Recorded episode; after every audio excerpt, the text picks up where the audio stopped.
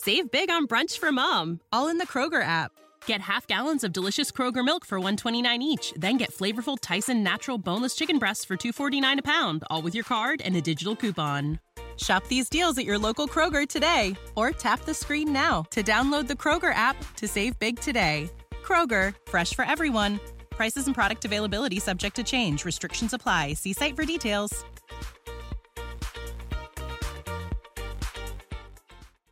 All right, welcome back. I'm Dan Haggerty.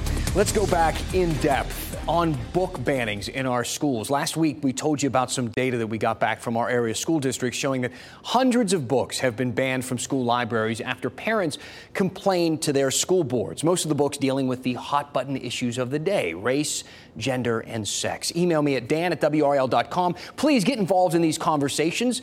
I want to talk about what you want to talk about, like a viewer named Rick. Rick wrote me an email, and I want to address it in two parts tonight. He said, banning books in school libraries is not the same as banning books in public libraries. He goes on to say, most parents don't want their kids exposed to LGBTQ sexual perversion. Let's start with the first bit there about the difference between school libraries and public libraries. He's absolutely right. We discussed this a little bit last week, actually. There is a different standard when it comes to content that's aimed directly at kids.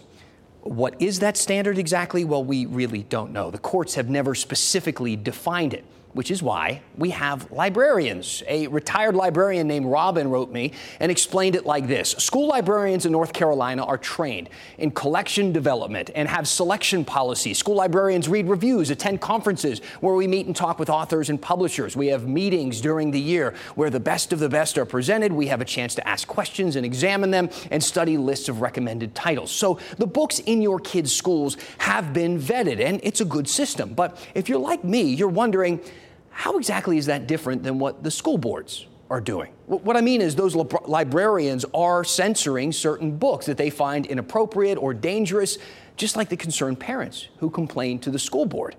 Why do we call one step a selection process and the other book banning? Well, because of the Supreme Court and our First Amendment.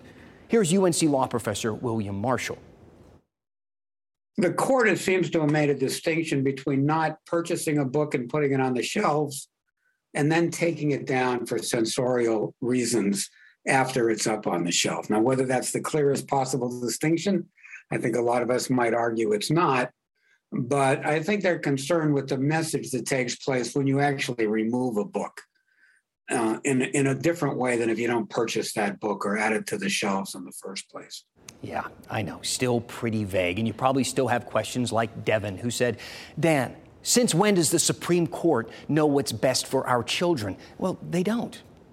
They don't. The Supreme Court isn't thinking about your kids, they're thinking about the Constitution and free speech. Think of it this way when you ask, when does the Supreme Court know what's best for our children? I ask, whose children?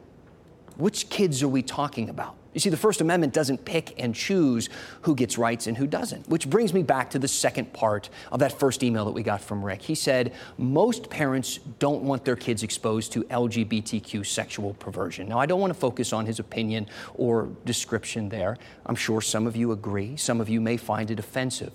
Instead, let's look at the forest instead of the trees. Here's a list of classics. Maybe you just spotted one of your favorites.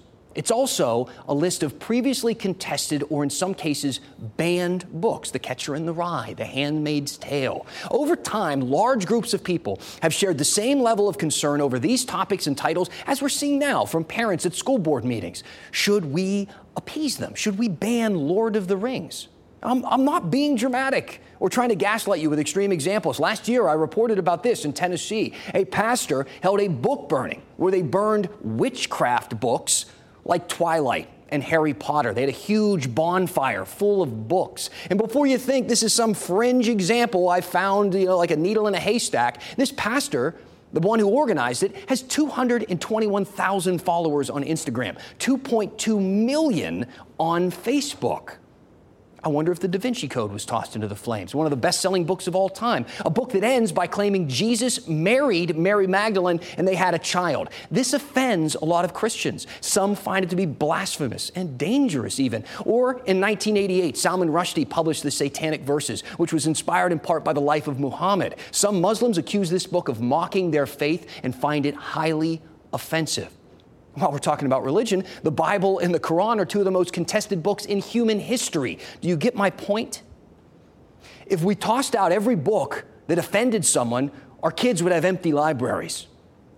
So, Rick and everyone who agrees with his email that he sent in, you're entitled, all of you, to your opinions. But consider this what happens when someone is offended by something that you find valuable or meaningful or beautiful? Will you appease them or expect your rights to be protected?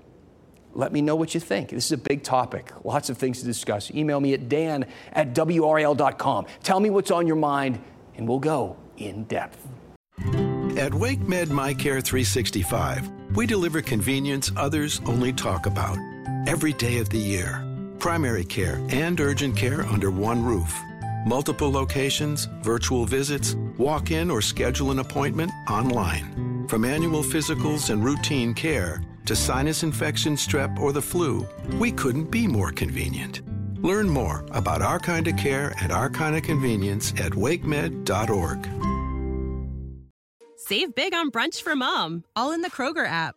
Get half gallons of delicious Kroger milk for 129 each, then get flavorful Tyson natural boneless chicken breasts for 249 a pound, all with your card and a digital coupon. Shop these deals at your local Kroger today or tap the screen now to download the Kroger app to save big today. Kroger, fresh for everyone. Prices and product availability subject to change. Restrictions apply. See site for details.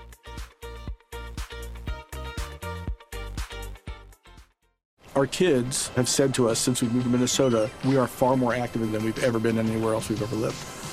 Moving to Minnesota opened up a lot of doors for us. Just this overall sense of community, of values that, you know, Minnesotans have. It's a real accepting, loving community, especially with two young kids. See what makes Minnesota the star of the North. New residents share why they love calling it home at exploreminnesota.com slash live.